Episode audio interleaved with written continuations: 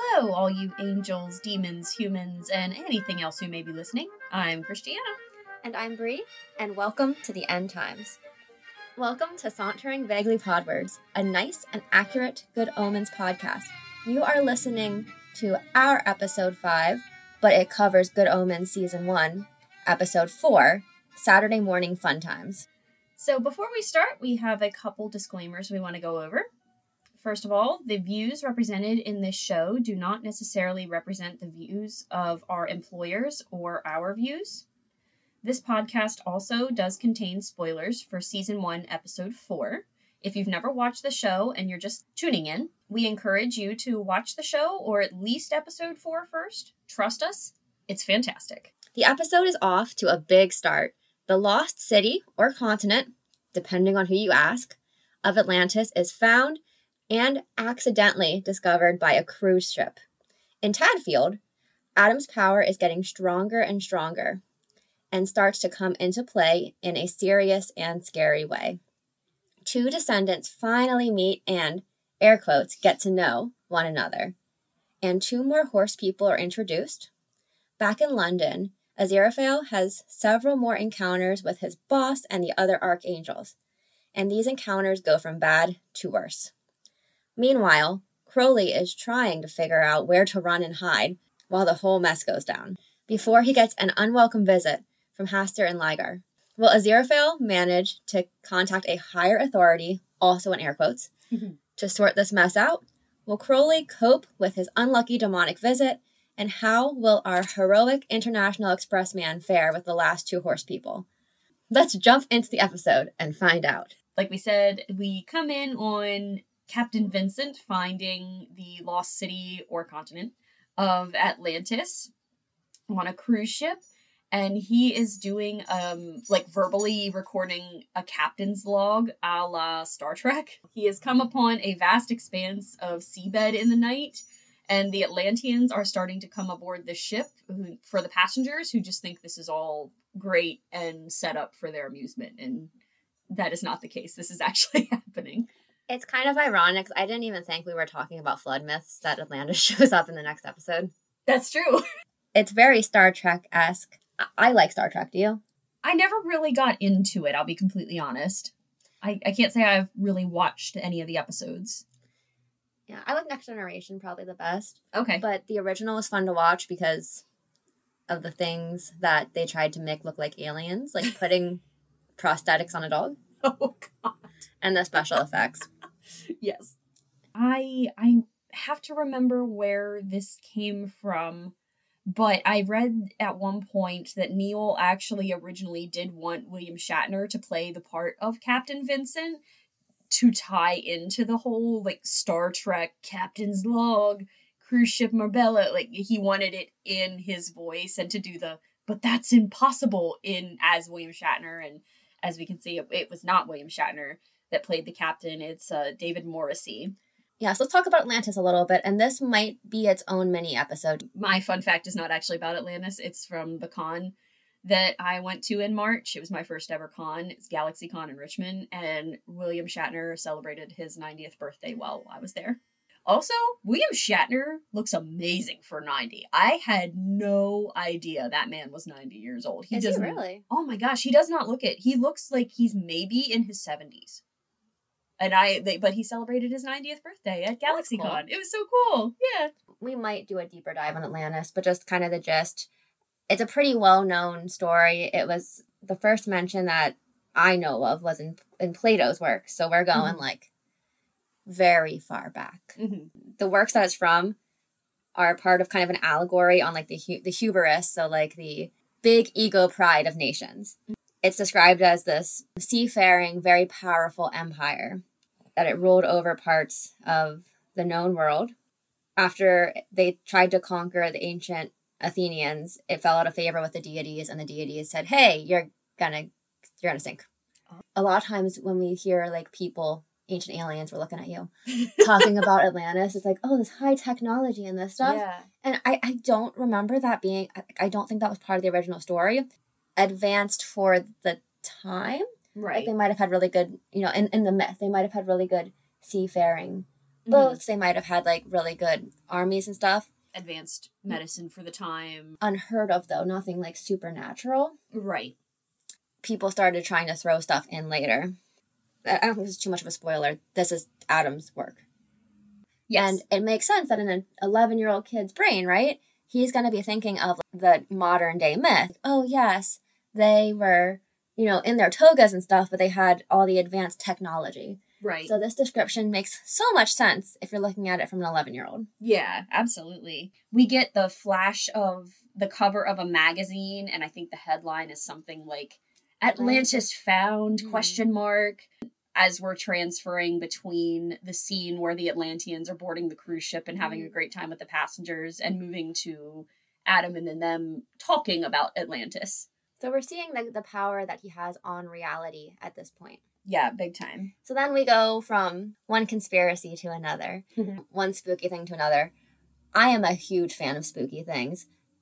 Big spooky fans. Don't necessarily mean I believe in all of the spooky things, but I absolutely love them. That's why we shout out a lot of spooky podcasts, if we're being honest. Yes. So we go from Atlantis to one of one of the most terrifying things to me, which is aliens. Mm-hmm. So we go from we go from Atlantis to aliens, and the them Adam and his gang are talking about the aliens. We're back in Tadfield. He Adam is continuing to evangelize his new his newfound knowledge from the magazines Anathema gave him. In this little scene, we get some pretty cool sci-fi references. Would you like to do the Star Wars one? Sure.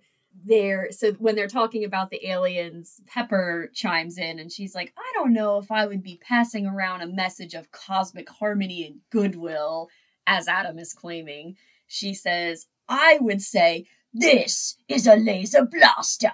Prepare to die, rebel swine. A rebel scum. or rebel scum.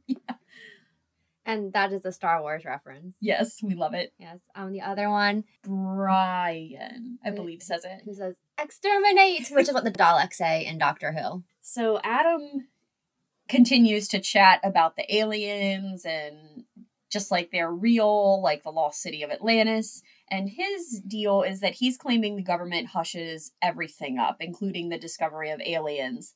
And they them ask why. You know, Pepper, Wensley, and Brian are all looking there. Why would they do that? And he goes, Well, they just hush up everything. That's just what they do. The, oh, this was the other thing that I found was interesting is as they're talking about this, like I said, Adam is saying about how the aliens come by and they're all they're doing is passing on a message of cosmic harmony and goodwill and peace, and it's great.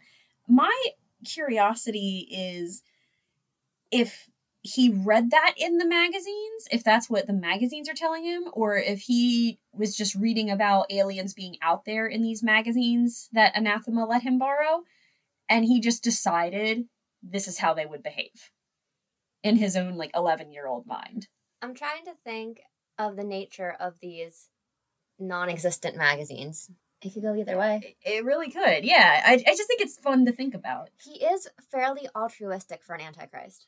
This is true, yeah. So I could see that being his interpretation of it. Right. Well, when I think about like when you're a young kid, like it's all fun to think about like, oh, Darth Vader and the Daleks and what we saw on TV.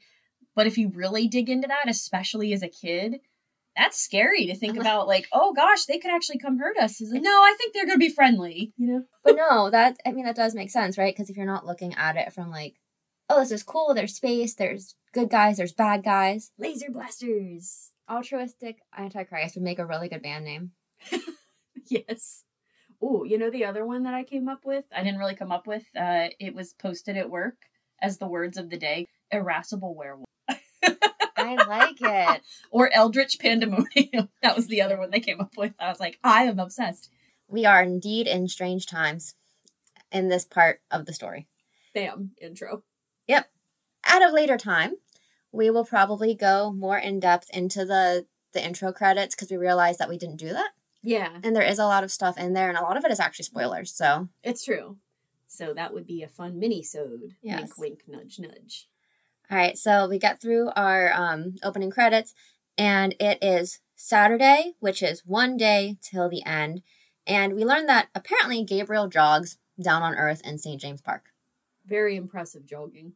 He's great, great form. You know, you got somehow you got to work to do self care when you're The supreme Archangel. archangel. of heaven, I guess. But yes, we're back in St. James Park, and Aziraphale has another counter with the worst boss in the cosmos. He's kind of hanging around in the park. He sees a very strange statue. So this is another Doctor Who nod. Angels kind of come up twice in Doctor Who. Yeah. Um. So one is the weeping angels. Those are like the don't blink. If you blink, they can they can only move when you're not watching them, and then they send you back in time, and they kind of live off of the potential future you would have had. Mm-hmm. The other one are called they're called the host, right? And this was from a Christmas special called Voyage of the Damned. They're they're on a space Titanic, and there's these uh, robotic angels, and And they're kind of like gold colored. yeah, they do scary things. They do.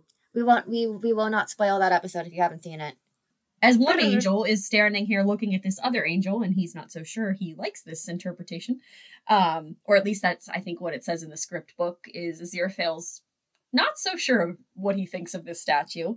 Gabriel jogs past, and Aziraphale sees him and goes, "Oh!" and he very badly tries to keep up with him and keep pace with him.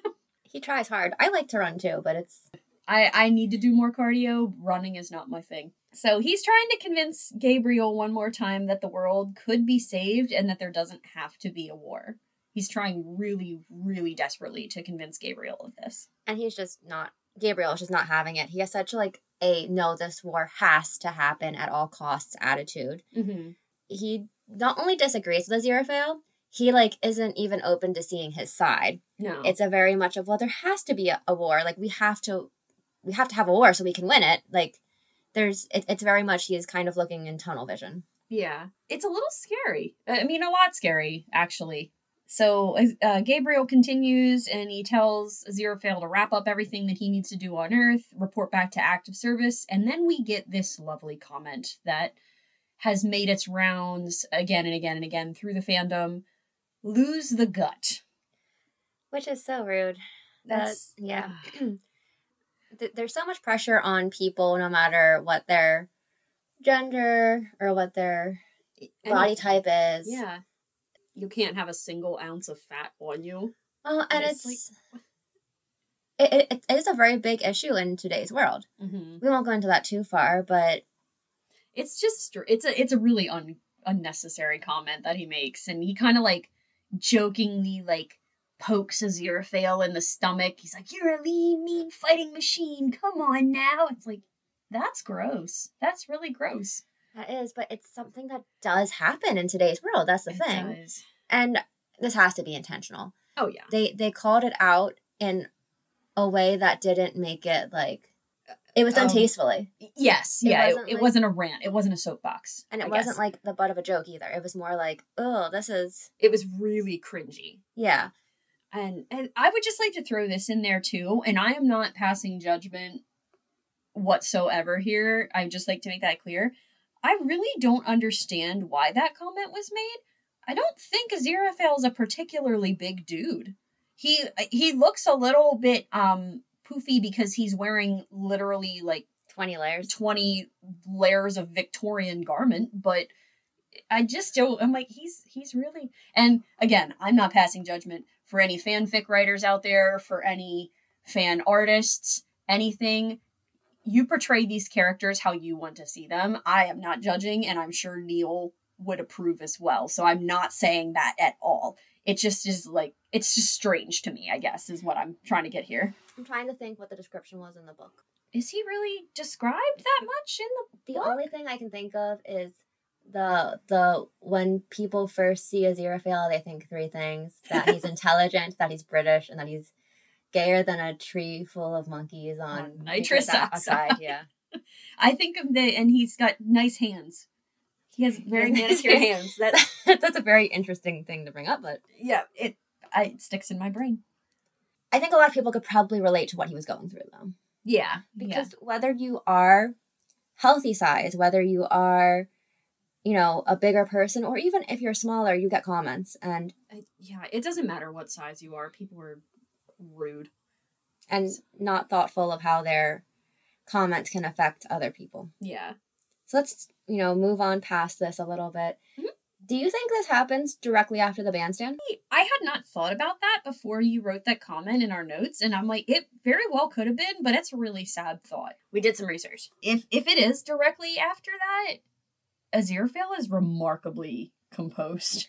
I I would almost have to guess that he, he has I mean, we've seen how his meetings with his bosses go and he's That's true. it seems like he very much is a master of like gotta compartmentalize. Yeah, stuff it down and keep keep chugging. Poor Aziraphale. We love you. There was, I've mentioned a Claire Anderson article that I read. That was the costumer for Good Omens season one. And she noted when she was doing Gabriel, she was trying to make him look very, I mean, he's already like a handsome guy. So she was really trying to accentuate all of his features. Yeah, John Hamm. Yes, John Hamm. She made his running suit out of cashmere, which is probably incredibly soft, but I feel like he'd also be extremely hot. We're cutting scenes again and we are back with our hero, the International Express man. He's in his bedroom, looking like he's getting ready for work. Um, and he's talking to his wife, who is still waking up, we assume. Yeah, she's like snuggled up in Yeah. bed. And she's like, come back to bed. And he claims he can't because he's got deliveries to make. She's confused because he's being asked to deliver something on a Saturday morning. She's more confused by that than the fact that he has to go to like the Middle East and then United States, but we're not going to dwell on that. I mean, he is the international express man. That's true. And then she asks who the, the who the deliveries are for. And he doesn't know anything besides it's important because the orders were scheduled 6,000 years ago. She's like, they were joking. And he's like, no, love, I saw the paperwork. And I have to tell you, I love these two. They are adorable together.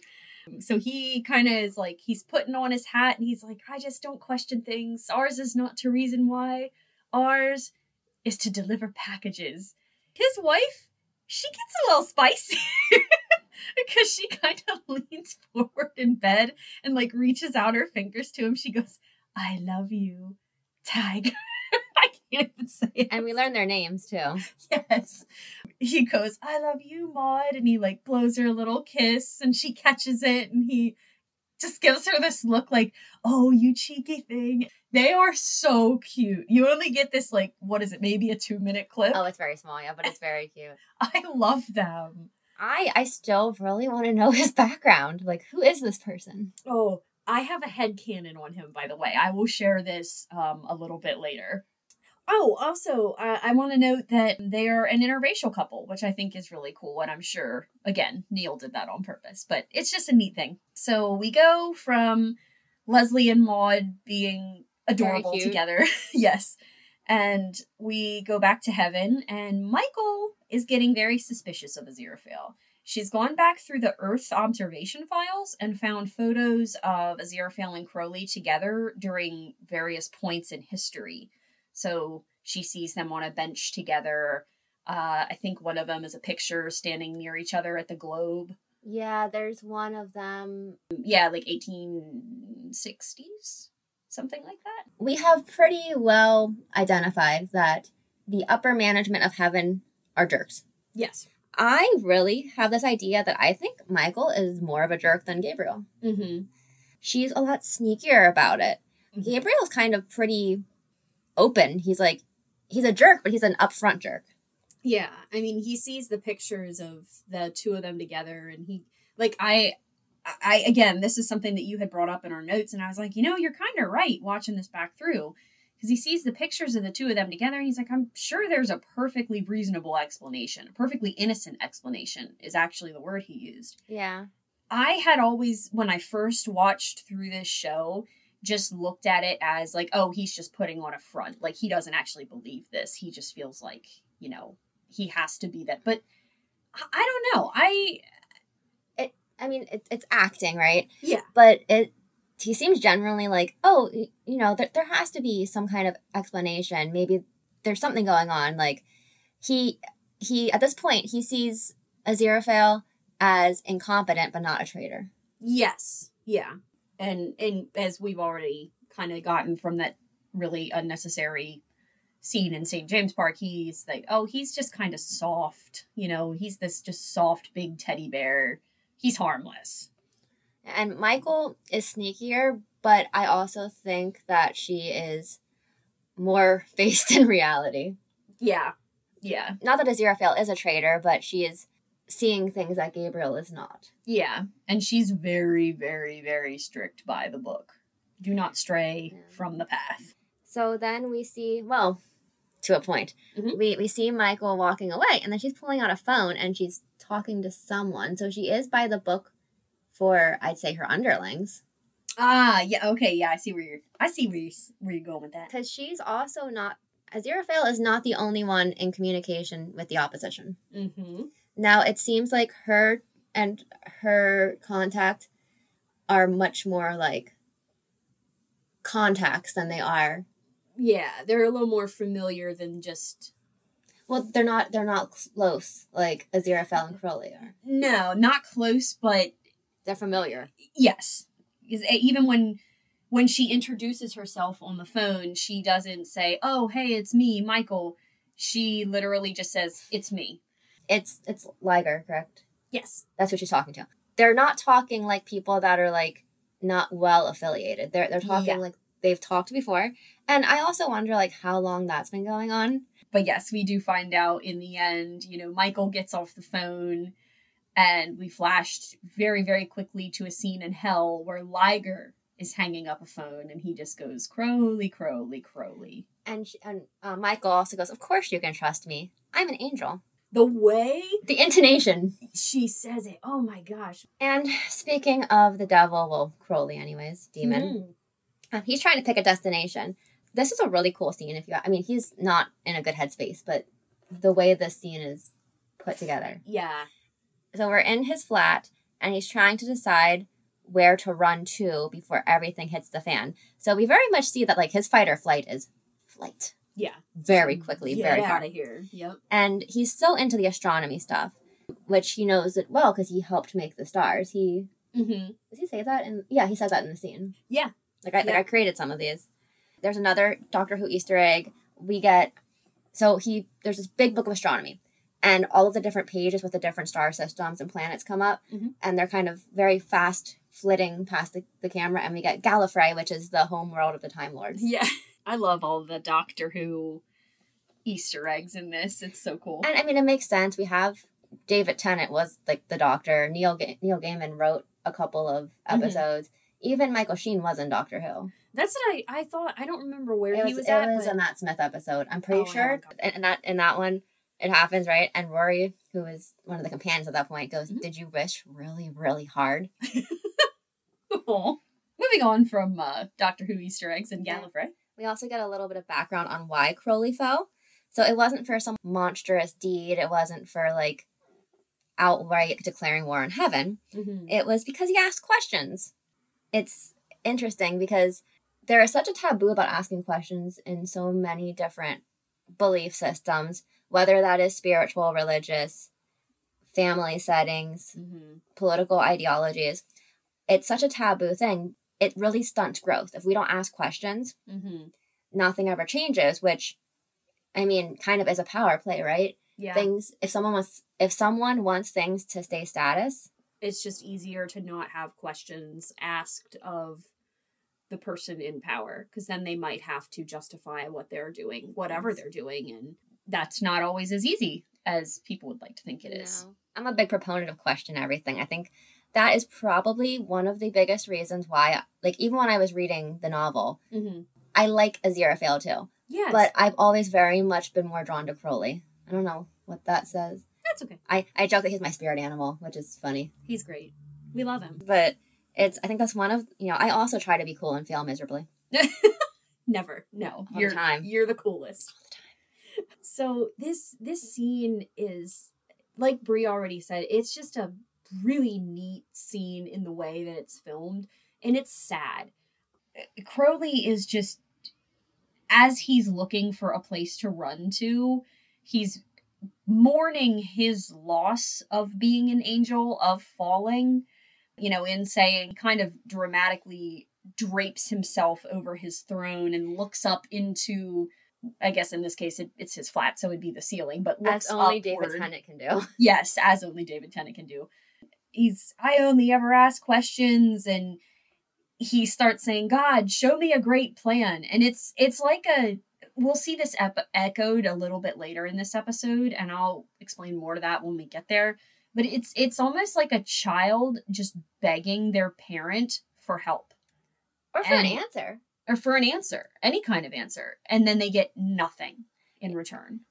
Yeah, I, I I kind of agree with that. It's like when a parent just kind of shuts a child down Mhm. instead of saying, "Well, I'm not sure right now, but let's talk about it." Mhm. It's just radio silence, and he's just he's Like- such an inquisitive being. Yeah. He's like, I'm not trying to hurt anyone. I'm trying to understand, and you're just not giving me.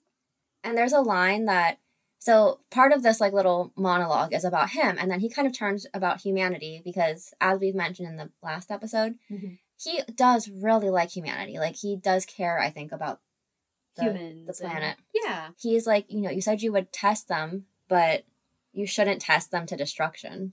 Right. And I think that's true of anyone. You notice as you watch the scene, the more stressed he looks, the less human. Like he's Yeah. he's still one of the more humanoid demons, but he's kind of losing control. Almost like a glamour. Like uh, Yeah. if you're like familiar with like fairy myth and that kind of stuff, like they make themselves look human Mhm. and he, it's slipping. You can see the goldish He- scaliness coming through. Yeah, he- and he's his eyes go full yellow. So we've talked before about uh, the contacts that David Tennant wore, and they did a little bit of CGI work in there as well, I'm sure.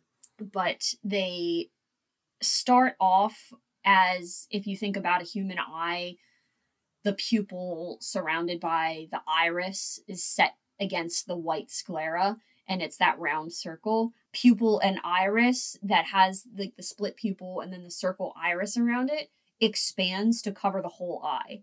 David Tennant already has like pretty sharp high cheekbones, but they, they make get it sharp. super defined. But yeah, he definitely stops looking like a normal human. Mm-hmm. He looks like pallid. He does. He looks very like otherworldly. Still looks human, but just not quite. Yeah. We go from him figuring out what he's gonna do back to our hero who drives an international express delivery truck. Our man Leslie. He is driving his van and he pulls off to the side of this kind of like pretty back road, it looks like. It's in the woods. He climbs out of his truck, he gets a package out of the back, and he starts to go walk across the road and nearly gets clobbered by a lorry. Can we explain what a lorry is to Americans like us? Uh, I mean, yeah. yeah. It's like a a big delivery truck. So I don't I don't know if they consider lorries like 18 wheelers. Like semi, like semis. semi trucks, but it's a big like think like a UPS truck or something like that. and he's not that unnerved by this. He's He's, he's really- more he's more irritated. I, I really want a spin off series on him. He just goes bloody lorries shouldn't be allowed. Even like a um like a graphic novel like Sandman about him. yes. He's walking towards a lone figure uh, sitting by a very nasty creek. And we hear God narrating that this creek used to be beautiful. This creek that is now just disgusting, it has like an oil slick covering the top of it. There's trash everywhere. God explains to us that it used to be full of fishermen and young couples getting all quote unquote lovey dovey in the Sussex sunset. And Leslie and Maud were some of those couples that would go there. We won't go into detail on that. I love them so much. They deserve the world. So Leslie approaches the figure that's sitting on the bench beside this creek to hand off his package. And we find that this person seems uh, a little strange. Uh, Leslie's pretty put off. He's unnerved. He's very unnerved uh, in a way that he hasn't been with the other two strange people that he's delivered to. They almost look more human though. Which so when you think of the four horsemen, horse people of the apocalypse, Mhm. that could be a whole mini-sode. Um there's one slight alteration in this world. Traditionally, it is war, famine, pestilence has, retired in this universe. Mhm. We don't know why. They have been replaced by pollution. I mean, if it's, I may be reading too far into this, but I also wonder if part of the reason why pollution doesn't blend in as well is because they're newer. Oh, that's true. And there's also a kind of neat idea here. We've talked about an ongoing theme in this series is that not everything is as it seems. You would think, oh, pollution, dark, oily, nasty, disgusting. They're they're portrayed in all white clothing With white hair too, I think. with white hair and white contacts. Or I'm I don't know for certain if these are contacts or not. I think I jumped the gun there a little bit, but their eyes um, are white. Their eyes are white. Yes. So pollution is given a crown, Mhm. correct? And then Leslie walks back to the truck. We see him climb in it. He pulls a note out of his pocket, then slowly folds it and puts it back in his pocket. This is he has this just resigned look on his face. Hello, Bree here. In this next section, we will be briefly discussing a death caused by being struck by a moving vehicle. If this is something that is triggering for you or something you are not in a mental space to hear about, please feel free to hit the forward button a couple of times. We don't go into great detail on this particular part but we do have some discussion about the character of death and death in general. You see him pull out uh, out of maybe the glove compartment in his van a piece of paper and a pencil and he scrawls this little note and he puts it in the dashboard and you get a close up of it and it just all it says is I love you Maud. He's very committed to his job, Yes. which makes me wonder if he knows more than we think he does. Mhm. So he climbs out of his truck and then he unfortunately does meet another lorry. And at first, he thinks that he managed to not get hit, but then we meet our final horse person, which is Death. On this particular rewatch of the series, I have found that I really like Leslie, and I've also found that I like Death is probably my favorite horse person. Yeah. I I honestly even though he's deaf, I feel as though he's the least malicious of all of them. He is because he's the only one that's really not a human made thing. Mhm. All the other ones are human made. Right. oh, I mean, war is pollution, pestilence. Yes and no. Like famine and pestilence will happen whether humans are there or not. Mhm. Disease and but famine can definitely be caused by humans and by human greed. Uh, pestilence can be spread. I mean, there's yeah, trigger warning here. There are so many stories we hear of even like early settlers coming to America. germ warfare has been a thing for thousands of years. Yeah. yeah. And pestilence would be such a scary idea. I mean, it still is, Mhm. especially in ancient times because they didn't have antibiotics. Right. They didn't even know it was necessary to wash your I hands. was gonna say, yeah. You know. Death is probably the horse person I like the most. He's very calm and soothing. Mhm. And I am currently reading some of the Discworld novels, and Yeah. Death reminds me much more, in Good Omens, Death reminds me much more.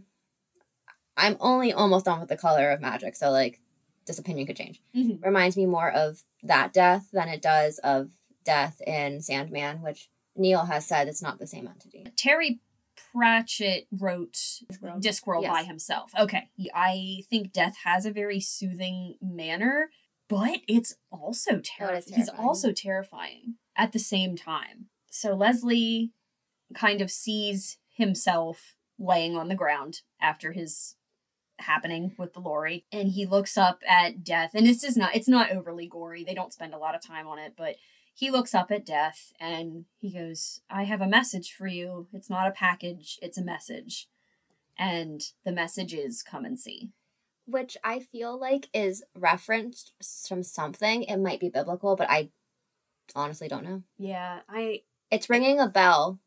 yeah it, it sounds like it has more meaning I mean, to it than death kind of gives because you know Leslie is upset about being dead. I think pretty understandably, i mean it's pretty and death yeah does try to comfort him, and he it, it's not incredibly comforting, but I could see from his perspective this is a very soothing thing yeah of think of it as leaving early to avoid the rush. Right. Which again, yes, soothing, but also terrifying depending on which side of it you you look at. It's just he's a great he does a great job of doing both at once. Who is it? Brian Cox, the one that voices Death. It is, it is Brian Cox. Hmm. Death is introduced, And then we get the a title kind of screen saying death on it. And I don't know why, but that title screen gives me like chills and I have chills. I can't even picture it in my head. It's It gives me chills and it like it really it, it's they do it in a way that it's like this is finally happening. All of the horse people are introduced. Here it is. And yeah you're right it is very chilling. So i came up with this the other night as i was watching uh, episode four to do my notes for it. And i think so through the show for leslie our international express guy our hero. our hero, it seems pretty clear that he's human, or so we believe.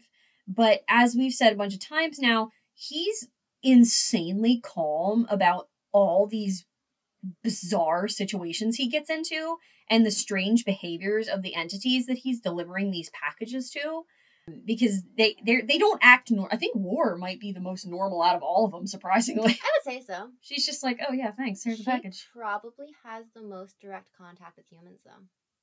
Yeah, that's true. But I mean, even even with war, even though she was the most normal entity he's delivering to, he walked into a situation where people were openly pointing guns at each other, and it looked like they were all about to blow each other away. And he wandered out whistling, like he's insanely chill. Maybe he's Jesus.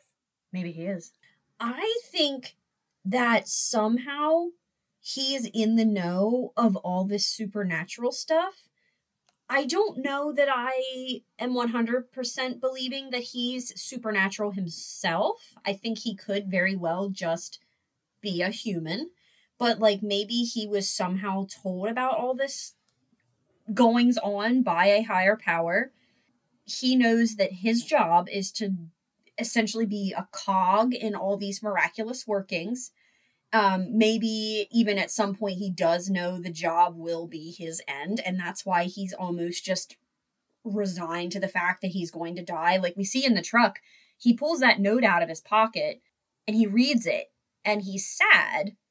He doesn't try to run. He doesn't try to get away from it. He just writes a note to his a note to his wife to make sure she knows, like I he yeah she knows that I love you and he goes and meets his fate and he does it bravely doesn't flinch Doesn't ask questions. yeah exactly so somehow maybe in the end because he knows that this is just his job he maybe hasn't been told how everything's going to be okay but he knows that eventually it will be It's a good allegory for faith. Yeah that's true i think i can i say for both of us that we think he's definitely more than just a random human at a random delivery company that is just weirdly chill and doesn't ask too many questions so Speaking of asking many questions, we are going to return to Adam where he is continuing to provide the them with all of his infinite wisdom from the magazines. The new Aquarius. It's in magazines. It can't be made up. So we are in Jasmine Cottage, and Adam is getting some more magazines from Anathema.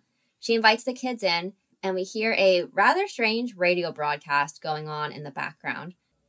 Something about terrorists stealing a running nuclear reactor. It's something like that. Could it be terrorist activity? Who knows? I'm pretty sure that broadcast was in the book as well. Yes. I think honestly I think it was funnier in the book. And we have this interaction between the other them, the Yeah. other the other thems, The other thems. and Anathema. Wensleydale and no, Yeah. Brian and um Pepper are like, You're a witch. She offers them candy and she's all excited because she's like, it's chocolate. And they shut her down. It's like, oof. But Wensleydale's like, I take chocolate from witches, and the others follow suit. He's so sweet. He's a pure little bean. He is. We go from that scene to a kind of funny one where Newt is given the tools of the Witchfinder trade. Yes. He has come to Shadwell's apartment uh, to get kitted out for his grand adventure to Tadfield. And somehow Shadwell's flat looks worse than it did before. That flat is nasty. And Shadwell continues to kind of be his very sketchy but proud of his Witchfinder army self. He's like a proud dad. He is. And here's some of the tools. These sound like the um Harry Potter. The Horcruxes. yes. Uh, sorry. Or the um the Deathly Hallows. Yes. Anyways, so we have the pendulum of discovery. We need sound effects. Dun dun dun. Thumb screws. Fire lighters. I'm not actually prepared to burn anyone. That's a, that's a direct quote from Newt. a bell. Bing. A book. Uh, read, read, read. A candle. Whoosh. And a pin. Poke, poke. So, and then we also get Exorcism 101 with Shadwell. You need to get the bell, Ring the bell. light the candle. Read the book. Yes. That's how you do an exorcism, in case anyone needs to know. Don't listen don't listen to the Vatican, Catholic Church. They don't know what they're doing. They don't know what they don't know what they're talking about. He actually says that in the book. He too. does actually, yeah. I is that in the show too that they talk about shouldn't the churches be I think in charge of this? I think so. I think that's when um, Newt first meets Shadwell. yes. Okay. Shadwell's eyes get so big. He's talking about all this and saying no one ever thought it would be easy, and I mean his it's just kind of comical. He gets his eyes just get huge when he's talking about anything, and it's just a fun little thing. And Newt is trying to like actually read the book. And Shadwell is like, There'll be no time for light reading when you're under demonic attack, laddie. And then things, you thought things were weird, right? Hold on to your hats. We flash away from the scene in the apartment. We get kind of a cool transition, so I'm going to try to describe this with the narration. We see Newt driving in his car, and the camera, you know, presumably driving to Tadfield. And the camera kind of pulls out, zooms out to see a profile view of the car driving on the road. And then you can also see underneath the road, so like in the earth, but in the earth, a little tunnel that Newt is driving over top of. And as all of this is happening, we hear God narrating that the world is changing due to Adam's influence as his Antichrist powers are growing stronger. Once we see that he, Newt, is driving over top of this tunnel, we jump into the tunnel and we meet two Tibetans who are really, really not sure what they're doing or why. One, they're talking, they're they're drinking tea together. One of them says, I don't know how I got here. Like, I ran a radio repair shop and then suddenly showed up digging a tunnel dressed like this. And the other one was selling tickets somewhere, and I, I think they meant train tickets. All of us stop what they're doing, and the one goes, Oh, tea breaks over. And she passes her partner, friend, acquaintance a shovel. And you realize they're just digging random tunnels. And so we go out of the tunnel and we go back to Newt, who is being pulled over by a spaceship. and the aliens have a conversation with Newt about the sorry state of the planet. The ice caps were too low, too small for a planet of that size. Yes. But they pass on a message of peace, cosmic harmony, and such like. Then they ask Newt, Do you know why we were told to give you this message? he it's I love this. It's kind of a a kind of a burn. He kind of is stuttering through this entire conversation, just completely like this isn't happening. I'm Understandably. yeah, seriously. When the alien looks at him and goes, "Do you understand? Do you know why we've been asked to give you this message, sir?" He kind of stutters an explanation, like, "Oh, what? Uh, man harnessed the atom. Uh, the like atom, as in like particles, not Adam, as in Adam Young. The alien kind of gently cuts him off and just goes, "Yeah, neither have we." it's like, oh, he pulls over and talks to Shadwell and like he's a phone booth, right? And there's just he's like, I got put over by aliens. And Shadwell's like, Did you count their nipples? And then there's some other stuff, and he's like, You're a witch finder, not an alien hunter. And to clarify, that's how he identifies witches: is you got to count their nipples. So, And I'm gonna pause us here because I never tell you where I was when I read that section when I read that part of the book the first time. uh, no, I don't think so. My husband plays like Magic the Gathering, or he used he used to actually go to tournaments like Yeah. pre-COVID. Mhm.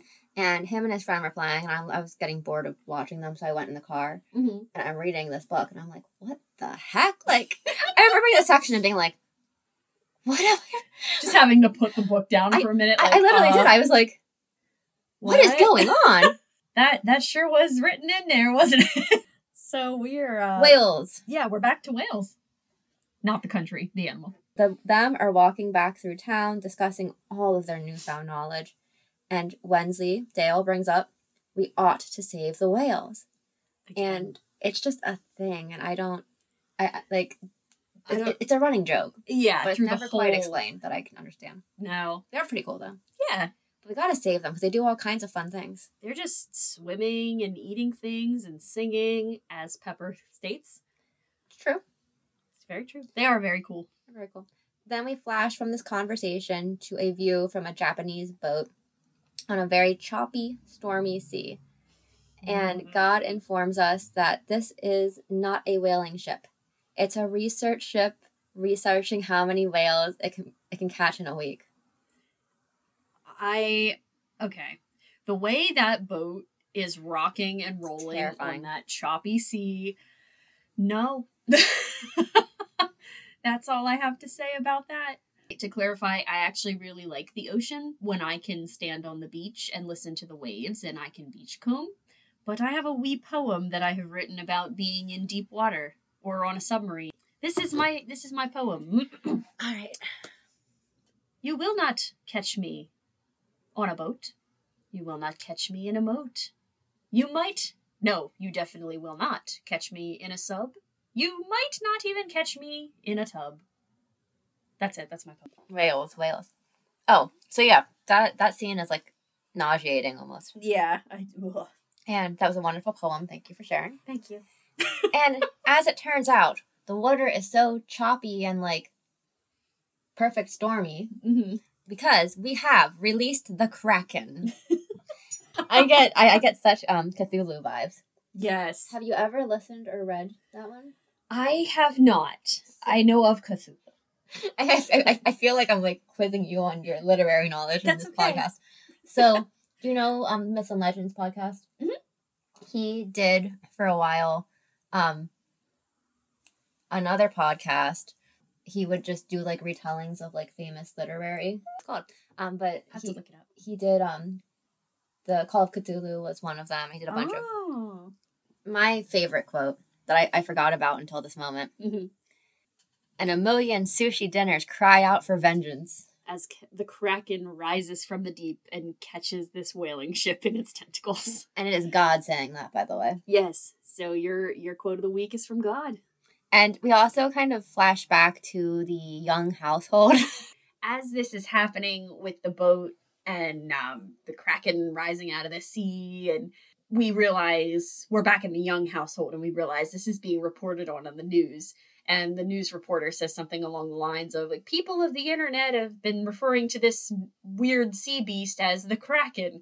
And Deirdre is sitting there folding laundry, and she just goes, "What?" that's, just- that's a pretty valid reaction. yeah. So we are going back to hell. So we we do. We swing down to hell for a short scene and we find Ligur pushing through a hallway to go talk to Hastur. It is so crowded and gross. And I'm pretty sure there's a demon that's catching water leaking from the ceiling. Yeah. Like, could you imagine? Like, there has to be a punishment. Like, what did he do to mess up that badly that he is catching water from the ceiling? Yeah. In in, In hell. Oh, that water is probably gross. And So- like, it's not even a human spirit. It's like this demon must have made their their boss angry or something. That's yeah, that's true.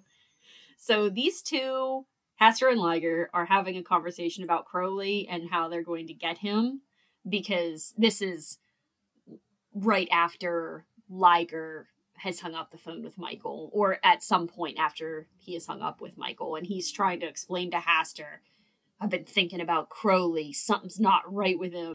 Hastur is having a hard time hearing anything Ligur is saying because he is also stuck standing there holding a bucket, waiting for maintenance to come fix a pipe as this nasty goop drips into the it's not even water it doesn't look like it just looks like sludge.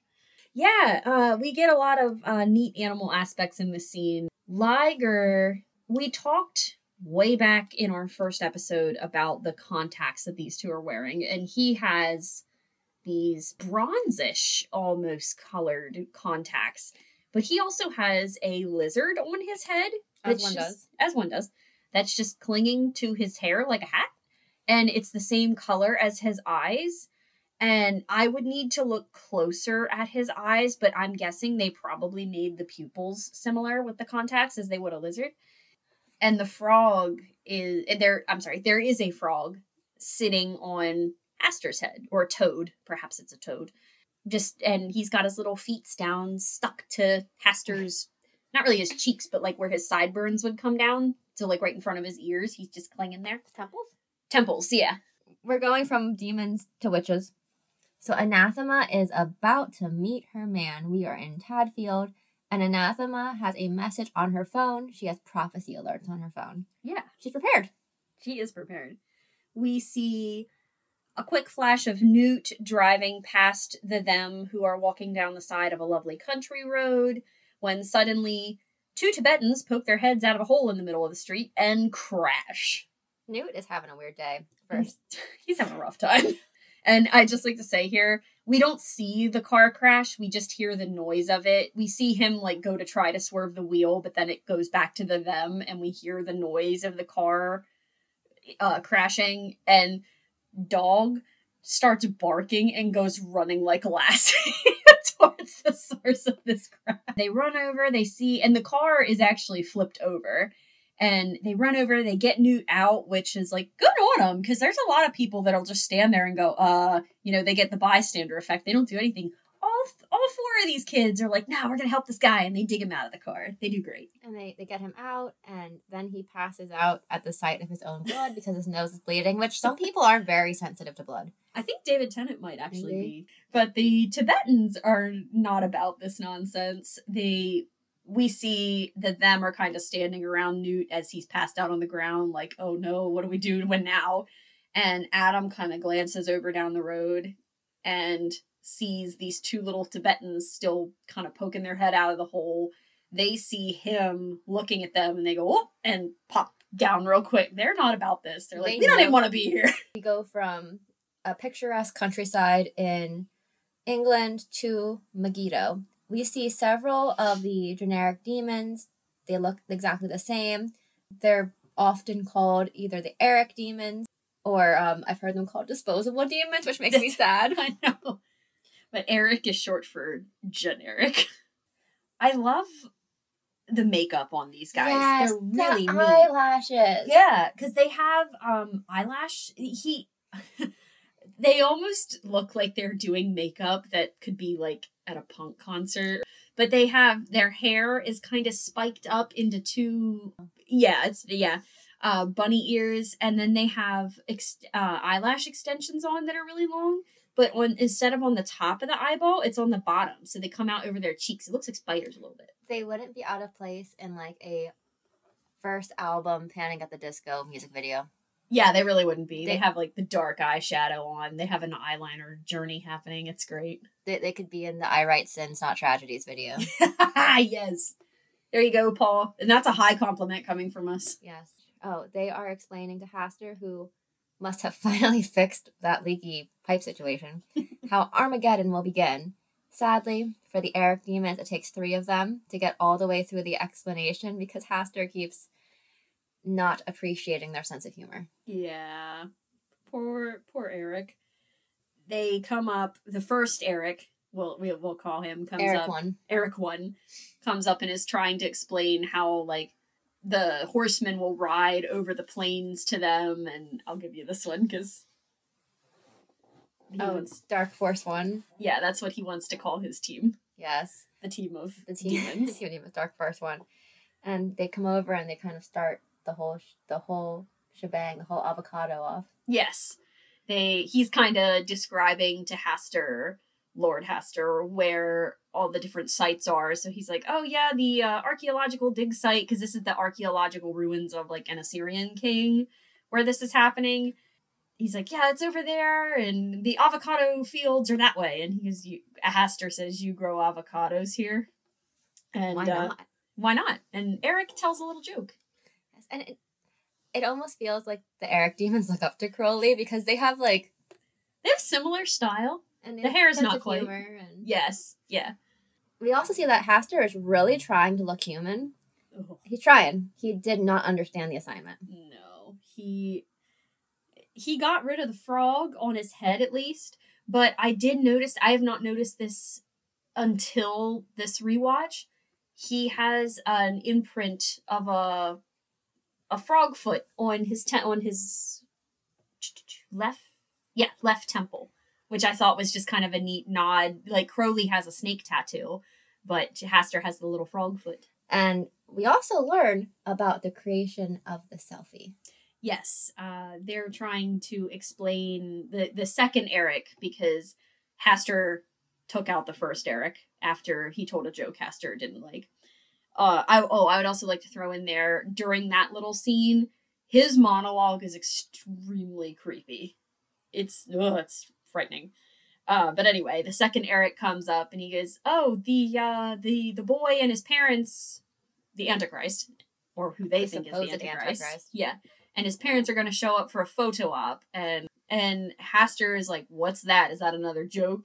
And this poor little eric has just watched his other friend get eviscerated because he told a joke and he's like no no no it's not a joke uh, It's a thing. It's real. it's a thing it's real yeah And he's like, it's, you know, it's like a, it's like a um, selfie. The demon Crowley invented those, and then that, that doesn't go well for That him. was the wrong thing to say to Hastur. He does not like Crowley. And we've said that about we've said this about everyone already in this show, but Ned Den- Dennehy, who plays Hastur, is just so fun. He is so he does such a great job. He does.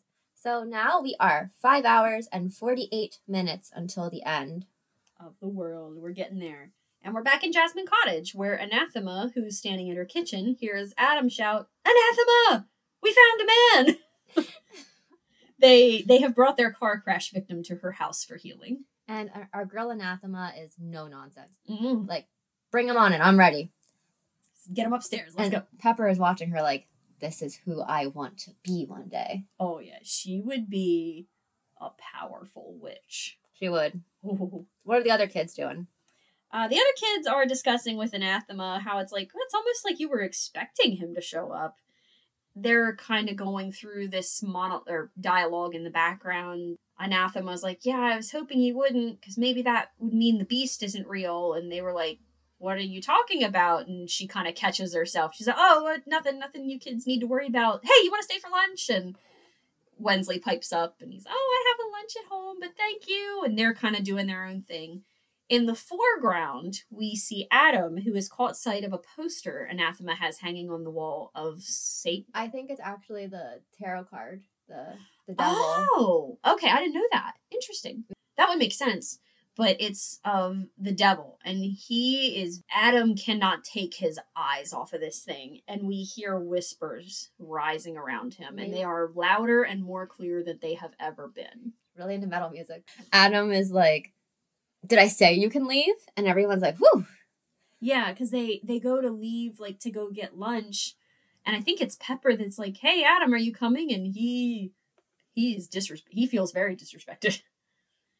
Yeah, and then um, Pepper, Wensleydale, and um, Brian are walking through the woods together, discussing Adam's strange behavior. They yeah, they kind of say like, I think it's Brian that is like, "Can I say something stupid without you guys telling me it's stupid?" He's like, "I was kind of afraid Adam wouldn't let us go," and I would just like to throw in here like that you really see here that these are just kids. They're 11 year old children. And this, we've seen up to this point, it's, oh, they're playing games and it's like, it's, it's all this kind of childhood imagery. But when push comes to stuff, shove, no, these are just babies essentially. And they're scared. It's scary stuff. It is, and then we see Adam just kind of like standing there, and it's so creepy. This is like another Yes. um, omen parallel. Yeah. But before we continue with more of those, we're gonna jump back to the moment of glory that everyone thinks is about to happen. So we're in Megiddo. We are back with the American ambassador, Mhm. his son, and his very confused wife, who doesn't know like what they're doing there or why. She's like, "Is this because I called the president's wife a floozy?" Uh, yeah, she's very much not understanding. She's asking all these questions like, why are we here? And that's why she says, like, is this because I called the president's wife? a And then we're introduced to Professor Hastur La Vista, who is an archaeologist ready to teach the Dowlings about the Assyrian kings.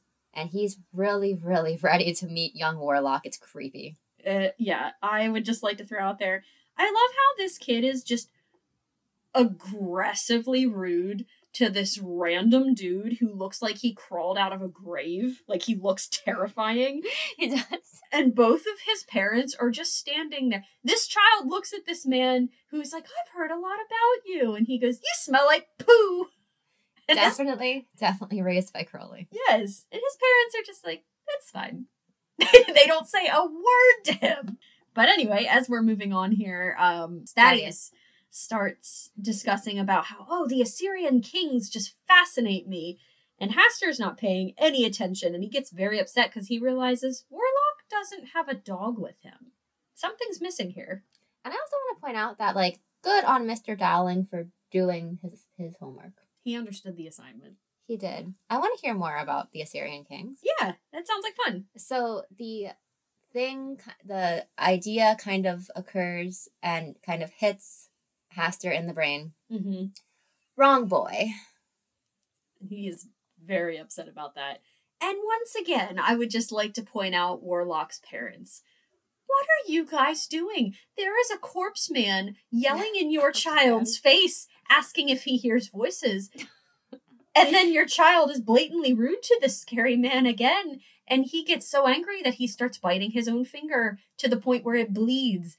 And you're just standing there. Get your child out of there. What are you doing? You thought things were weird. Just wait, because we get to what is.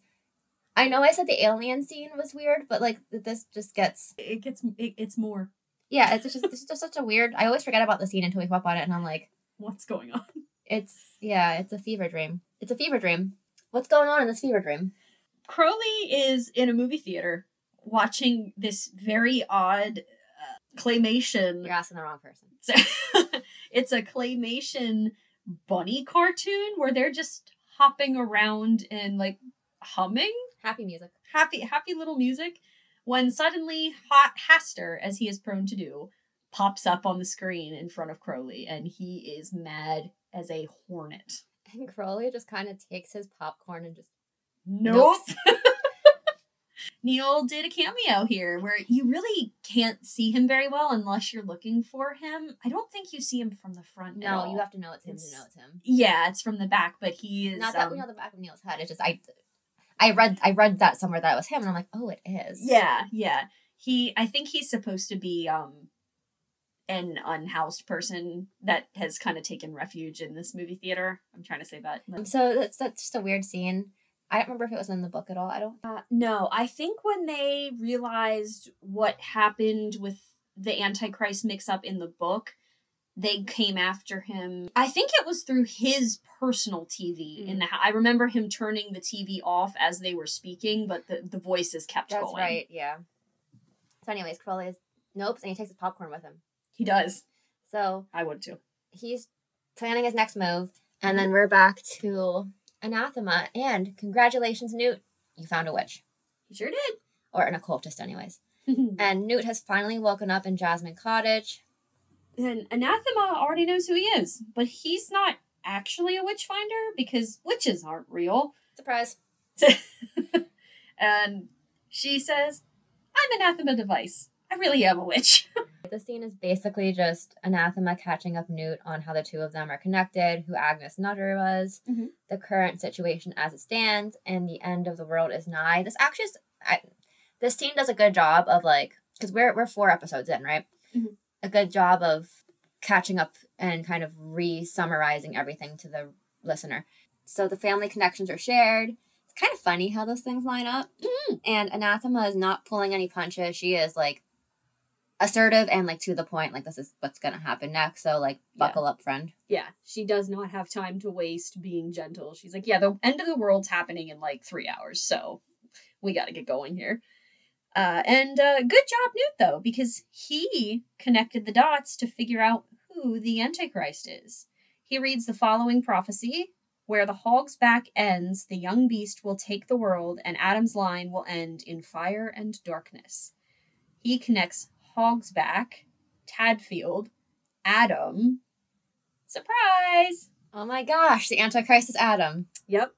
Anathema really does not like this discovery. She is not. She is shocked. She's Well, like, and- Oh, go ahead. I, I was just gonna say she's like, there. He's the sweetest kid in the village. How could this be possible? Yeah, it, it, it, I think it throws her off kilter a little bit. Big time. Yeah. We're back with Adam, and he is having his classic, like, villain monologue slash existential crisis, Yeah. and he's trapping his friends into it. I'm honestly not sure how much of it he's doing on purpose. Mm-hmm. Like, I don't know how much of it is kind of. Oh, it's almost like he's possessed by the power he has. Yes. Yeah.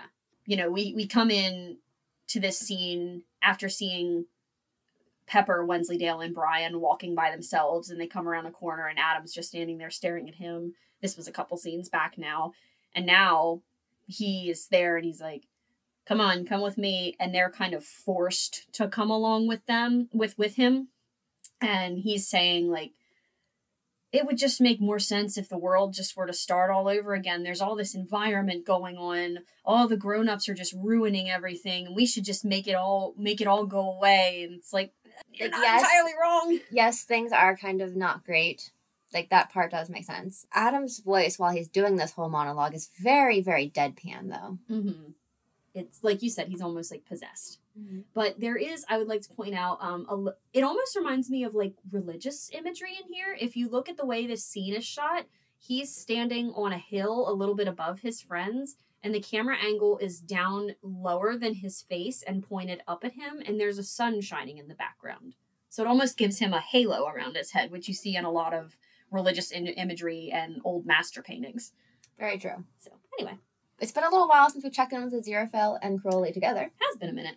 And we get our first scene of them together after the bandstand scene. Mm-hmm. He is really trying to protect Aziraphale. He's like making a, one more attempt. Like he pulls up to the bookshop. He's kind of following him in the Bentley, which is a little weird. But Mhm. he's like, "Get in the car, Angel." I'm apologizing. Work with me I'm here. apologizing. Come on, let's go. And Aziraphale goes, What? No. Learn that Aziraphale has made up his mind and he's decided to reach out to, air quotes, the right people and put a stop to everything. His trust in heaven, specifically God, mm-hmm. and altruism here really, really kind of hurt because he's still very much of if I can just get my my information to the right people, this can all stop.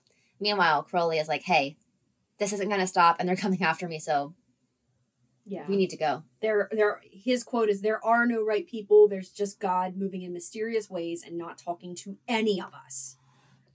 So Aziraphale admits admits there's more to his plan. He's gonna talk to God directly about everything to get it sorted out. And the random guy on the street. Because Crowley is like like Fr- he gets Yeah. frustrated, he's angry, he storms off. I don't need you. When I'm in the stars all by myself, I won't even think about you. And then this random guy in the street's like, Don't worry, mate, I've been there too. He's like, You're better off without him. so It's nice of him. Yeah, it is. But we follow Crowley back to his flat, and he and he's desperate. It's time to activate Plan I for insurance. the insurance here, I, I guess we can say what it is, Mhm. is the holy water that Yes. um he got from his Aziraphale in the sixties. Mm-hmm. It's hidden in his safe behind the Mona Lisa. Yes, and Hastur and Ligur are here, and you know crap's about to hit the fan. Mm-hmm. Um, and Crowley lives true to his "doing it with style" saying. Yeah. So we kind of flash back and forth in this scene between Crowley, who is all decked out in this serious PPE gear, taking this holy water and pouring it into a bucket, and then resting the bucket on the top of a half open door to his study. At the same time, Hastur and Ligur are creeping through the flat towards him. And this this scene is probably the most demonic or mean thing we see Crowley do, Mhm. and it is self preservation, one hundred percent. Absolutely. So the two demons open his office door, and the bucket of holy water falls on Ligur, and he is like it dissolves him. Yeah. This- gross. The screaming. Um, in the book, Hastur just kind of stands for a second, In and- shock. yeah, and then goes for Crowley, as opposed to like the 10 seconds straight of screaming. Even the subtitles say like continued shrieking. Yeah, Ned Dennehy, you did great. But then he looks at, at Crowley and he can't believe that Crowley has dissolved Ligur with this holy water. He's like, that's low even for a demon, and he hadn't even done nothing to you. And I'm like, Yet. Sir, yeah, pretty much. Like Crowley says, Sir, you were going to. so Crowley, who desperately just wants to be an action hero, grabs his plant mister off of his desk. And it, this is plant mister is presumably filled with holy water. He points it at Hastur, his foe. And like I know this is supposed to be very intense, but I find it hilarious. Oh, it's it's very funny. Uh, so sadly, you know, Crowley's going through this whole thing like, "Do you feel lucky?" and he's living out his James Bond dreams.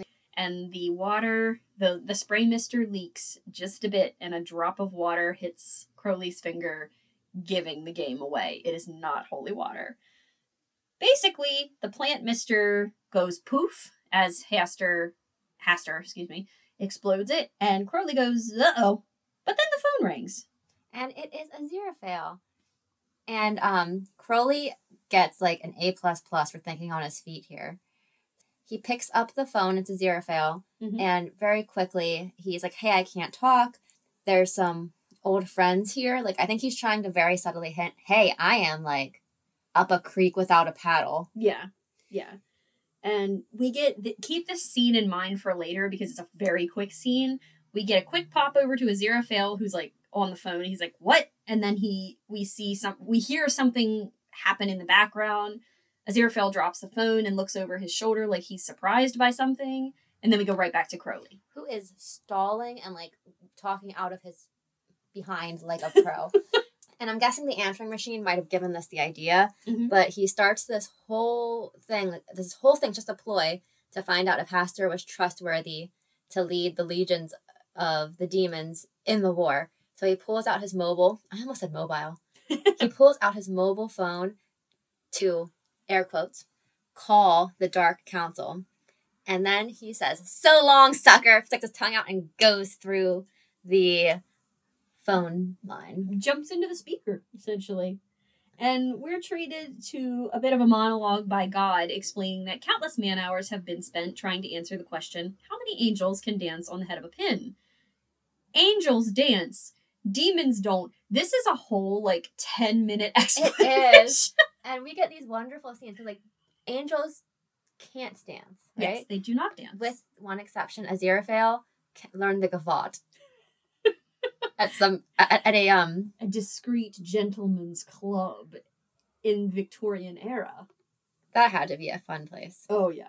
and and but demons can dance, but they can't dance well. So then we we get the whole scene of um Aziraphale dancing the gavotte, and then we get Crowley and Hastur and it's Hastur and Ligur, Yeah. um, and they're in like seventies get up, and they're like doing like a terrifying, horrible disco dance. We need to put the behind the scenes of that. Oh, We need to link it. There's That's a YouTube. funny. It's it's funny. Oh, it's something else.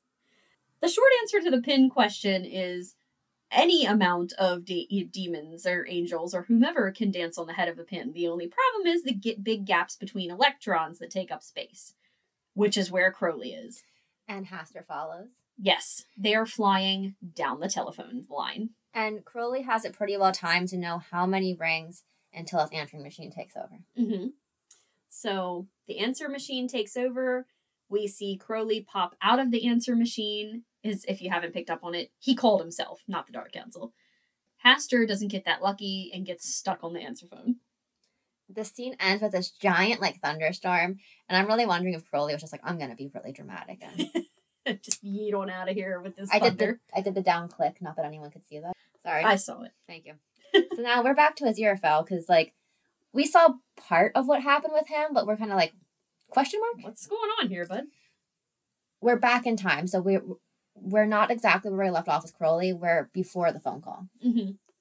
So we see him wandering sadly back toward the bookshop, and then he's suddenly surrounded by Michael, Uriel, and Sandalphon. Mm-hmm. And they're such jerks, and like Ugh. he is visually nervous around them. Yeah. They instantly start being really threatening, uh, saying, like, oh, you're a fallen angel consorting with the enemy. And they're not asking him for an explanation. They're not making even the slightest attempt to hear his side of things. And he just he doesn't have the confidence with stalling like Crowley does. He's Right. just kind of stuttering and like terrified. It looks like, Yeah. and they make a they make a comment like, you know, don't think your boyfriend in the dark glasses will help you. He's in trouble too. yeah. He still has so much faith though. Aziraphale. Right. And he makes a really good point here that I wanted to read off. This is a direct quote from the show. He said, uh, Michael says, it's time to choose sides. And he says, I've actually been giving that a lot of thought, the whole choosing sides thing. What I think is that there obviously has to be two sides. That's the whole point, so people can make choices. That's what being human means choices. But that's for them. Our job as angels should be to keep all this working so that they can make choices. And Uriel goes, You think too much. And then um, Sandalphon ends up punching Aziraphale in the stomach, and Uriel shrug uh, Uriel shoves him against the wall by his um lapels. He's terrified when he's pushed up the wall by them, Mm-hmm. compared to in an earlier episode when Crowley is like, "I'm not nice." Shoves him against a wall. And he's just, you know, when Crowley does it, he's like, Oh, okay. he does not care even in the slightest. Well, and like you would think that he would be much more nervous in tight quarters with the demon, but he's Mhm. much more nervous around the angels. Oh, yeah. Like he looks genuinely scared. And then the scene ends with the sound of a distant trumpet, and the archangels they zip back up to heaven. The apocalypse horn is something. And Aziraphale looks back up at them and goes, You, you bad angels. the bad angels back up to heaven. Yeah. That And- sounds like a, a Fall Out Boy song title. it does. And um, so Adam is continuing his apocalypse planning. Yes, we're back at the Them Stone. Adam is still essentially holding his friends hostage, and they are really, really distressed. Adam's talking about ending the world and murdering everyone. It's scary stuff. And it's nuclear war, what he's talking about, which is lining up with what Heaven was saying mm-hmm. was going to be the kind of starting event. And Pepper is really putting her foot down, and she says this great quote, which is probably my second secondary quote of the week. She goes, "Speaking as the mother of unborn generations, I'm against it." And you know, Adam's talking about, like I said, he's going to take all these people out and you know kill all the people. And Brian says something that just really gets to me, and but he says, "Please let us go home. I want my mummy and my daddy." And that's just oh mm, And it That's shows how scared they are. yeah. And that's like you got to think about like an I feel like an 11-year-old boy is probably not going to be as willing to be like mummy and daddy versus like I want my mom, I want my dad. So to get him to that point of fear, it's like, oh. So we cut from them and we're back to Anathema and Newt. Anathema states that she's still not sure what to do about Adam, as Agnes doesn't say to stop him. Um, Newt basically thinks that she is losing it a little bit for listening to a centuries dead witch. Right. Anathema continues to say that the prophecies don't really go on to say what to do about Adam. She says they go on about stupid stuff about you and me, and you don't want to know. She's not thrilled. uh, but they, she kind of makes the decision Hogback Lane isn't far from here. Let's go. We're going to go check it out. As soon as they step out the door, an actual tornado sweeps them into the air and they have to grab hold of the door frame. And I think Newt grabs a hold of her her hand to keep from being literally blown away. And after that lets up, she's like, "Oh yeah, that's right. That's one of the prophecies. Yeah. She's like like let's let's let's go hide under the bed." They get back inside and the wind starts to pick back up. The window gets blown out and Newt goes, Get under the bed and I mean they're just doing anything to get I mean they're literally in the path of a tornado. So And Newt's like, I'm gonna die, and there's so many things I haven't done. He goes on to things like rob a bank, eating eating Thai food. I like how that's the first thing that he's like, my life's about to end and I've never even, I've never even b- b- committed a felony. What? And then um, there's a prophecy of reach out to one another. and they smooch. We'll put it that way. Um, and we kind of fade away to things perhaps getting a little spicy in a tornado under a bed to Shadwell in his apartment and he is very worried about Newt. He's really upset that he let Newt go off alone because what if something happens to him? Our um, Madam Tracy comes over and is like, "Oh, I'm sure he's fine." Yeah. And then like, he calls her I don't know. some it, it's funny because he doesn't even think about it. He's just like, eh, get away from me, you blah, blah, blah, blah," and it's some Jezebel or insult. something. Yeah. And she's like, You say the nicest things. the whole reason I think that he's partially worried about Newt is um in the background of this scene, Shadwell has a giant map on his wall that kind it's like I guess it's a map of England. I think so. And he put a pin on the map where Newt was, so in Tadfield. And the pin keeps not just falling out of the wall, but shooting out of the wall. And then it starts smoking when he forces the pin back inside the wall. you know, they're they're kind of chatting, and Madame Tracy's like, Well, there's a train to Tadfield. It's okay. He'll be all right. And you can get there. And, you know, she's just trying to be a sweet lady. Um, but in the meantime, while all this is happening, it's kind of funny. Shadwell is talking about, I've sent him into the jaws of doom. And we kind of get a quick flash to Newt and Anathema doing certain things that Having it's very time. having adult time. It's very PG. We don't actually see anything, but you get the gist. So it's just kind of like it's like they could be doing all manner of things to him, and it's like ah, okay, all right, and then on his map, it kind of catches fire on Tadfield. yes. And he throws his tea at it to put it. he basically he decides he's gonna go to Aziraphale's bookshop to borrow money from him to get to Tadfield. Is Yep. essentially how this scene wraps up. And meanwhile, Adam is continuing to lose his cool. Mm-hmm. So we have a, a bunch of short little scenes to wrap up here. Adam, as Bree said, is continuing to just lose his mind. He's got his friends trapped with him. The wind, the wind is rising around him. He's yelling. His eyes are starting to glow, and his friends are begging him to let them go. We, you have to stop it. You're being stupid. And he starts yelling, "Shut up! Shut up! I need all of you to stop talking. Shut up!" And all of them's mouths disappear. There's kind of peril going on there. Adam is really fighting with his own conscience Mhm. versus like the almost like antichrist possession he's dealing with. Yeah. Then we flip over to Aziraphale. He's in his bookshop. He is. And he is trying to get to the higher authority. Mm-hmm. Um, so he has a like I guess a summoning circle essentially, Mhm. and it's under a rug in the bookshop. It's kind of in the middle, pretty much. Yeah. And so he gets candles out, lights them, calls out to God. Meanwhile, Shadwell is kind of watching this from outside. Yeah. We see Aziraphale light the portal. He's puts his hands together like he's praying and says, Is there anyone there? And Shadwell actually knocks on the door. Or well, we don't know it's Shadwell. Well, we no, I'm sorry. We as the audience know it is could see him Shadwell. Yeah. Um, Aziraphale doesn't notice and he just shouts over, We're closed. And he goes back to the circle and he's like, I'm willing to take this all the way to the top. I really need to talk to someone. And the circle starts to glow. It's very very pretty. Mm-hmm. and he gets a hold of um, the Metatron, Yes. which we've mentioned before is the only other angel that is in the book. So he called, you know, he's talking to the Metatron, and he is like basically begging for the war to stop. Mhm. So he he's trying really hard to keep it together, um, but you can like hear his voice breaking. He's starting to really have a hard time with just what's going on. He's so polite. He's just desperate. Yeah, he's desperate. He's like just trying to get some kind of help, and he's shut down basically. Right. And the Metatron's like, "I expect you up here like ASAP." Yeah. This whole scene he the Metatron says the same thing that Gabriel did, you know, and the Me- Metatron goes, "Yeah, great, well done. Uh the point's not to avoid the war, the point's to win it." So, and I I love this scene how it's filmed. And again, this is where I was going to say it goes back to Crowley's scene when he's trying to run away and he's got the astronomy book out and he's saying to God like, "I only ever ask questions, tell me your plan."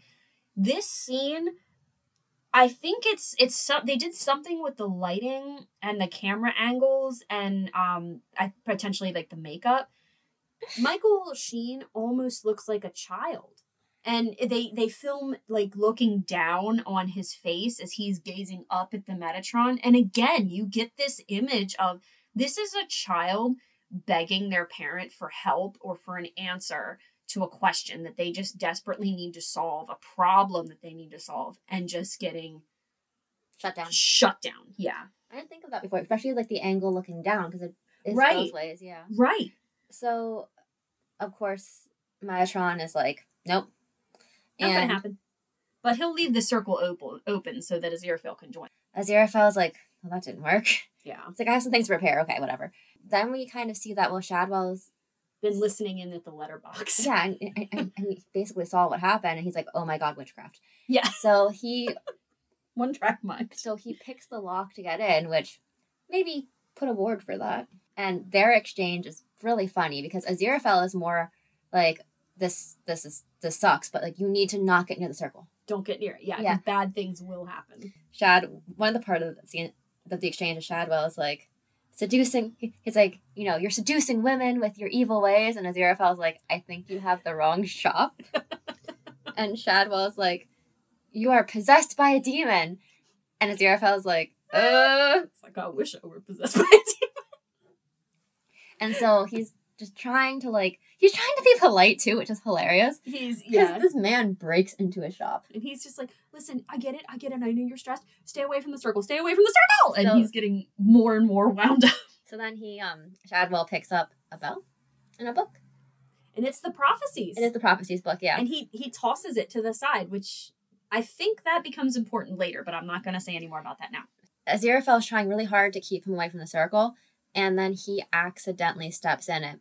And the book goes into this little like this little thing about it. The the show doesn't that Aziraphale as a rule doesn't swear, and this is like one of his first swears in six thousand years, and it is the f bomb. then because he looks he's like, Ugh. and then he, he you know gets lifted up, and then he gets um discorporated.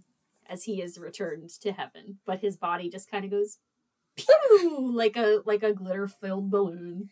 So we end with Shadwell thinking that he like blew up Aziraphale by pointing his finger at him. So he's And- looking, he's looking at his finger. Because yes, during all this while Aziraphale is getting riled up and like, please stay away from the circle, please stay away from the circle. Shadwell is muttering like I don't even know what he's he's muttering a bunch of nonsense about like you will go back to hell and return no more. And he ends by pointing his finger at Aziraphale, and that happens to be when he goes poof. And Um, um Shadwell is like, ah like he's having like a crisis of I can't believe I just did did, that. that. so he like runs out of the shop, Slams the door a candle falls over and lights up a stack of paper right next to it in an antique bookshop, mostly made of wood. and dust. And that's where we close out, I think. Yep, and that is the cliffhanger we are left on for episode four of Good Omens. Two episodes left. What what will our heroes do? I know, and I love the the end credits for this. Uh, the music is the ver- is the theme, but it's circusy sounding. Oh, it is, yeah. and it's fun because this whole episode is just a circus, It is. Adam is starting to come into his powers. big time. At this point, kind of being swayed into destroying the world, Mm-hmm. but we can see he's fighting it a little bit. Yes, Um, his friends are horrified. Uh, Anath- dog is horrified. yeah, too. Anathema and Newt have met. They have, as you said, closed the rift between their families. so to speak. so those major players are in Tadfield. Shadwell is still in London. Mhm. Um, Crowley is on the run from hell. Aziraphale has been discorporated. Heaven and hell are still on schedule for the apocalypse. All right, so our question of the week is if you could meet with someone from Atlantis, whether it is the more traditional version or the more sci fi version, what would you ask them? how is it to live underwater? I think would be my question because I would be so stressed out by living underwater. I would have to know more like, is this like a siren situation? Uh, are you like mer people?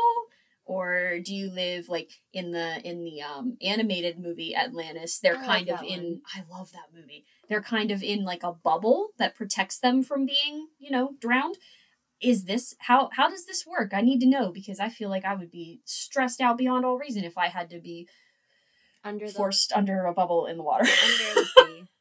Yeah, exactly. Because you know, if it is, if if it is, you know, the people that sunk with it, then they might have some really cool insights onto what the world was like a couple thousand years ago. right But if it's generations, I'd be interested in like what are your beliefs, what are your like anthropology type things. Yeah. Oh, I like that. My, my quote was, um, and a thousand sushi dinners cried out for vengeance. But What was yours? I believe I'm gonna stick with Shadwell's. There'll be no time for light reading when you're under demonic attack, laddie. We should get that written in here somewhere. Yeah. Um, all right. Uh, thank you guys so much for listening. Once again, I'm Christiana. And I'm Bree, and we will see you in the next episode. But until then, choose, your faces wisely.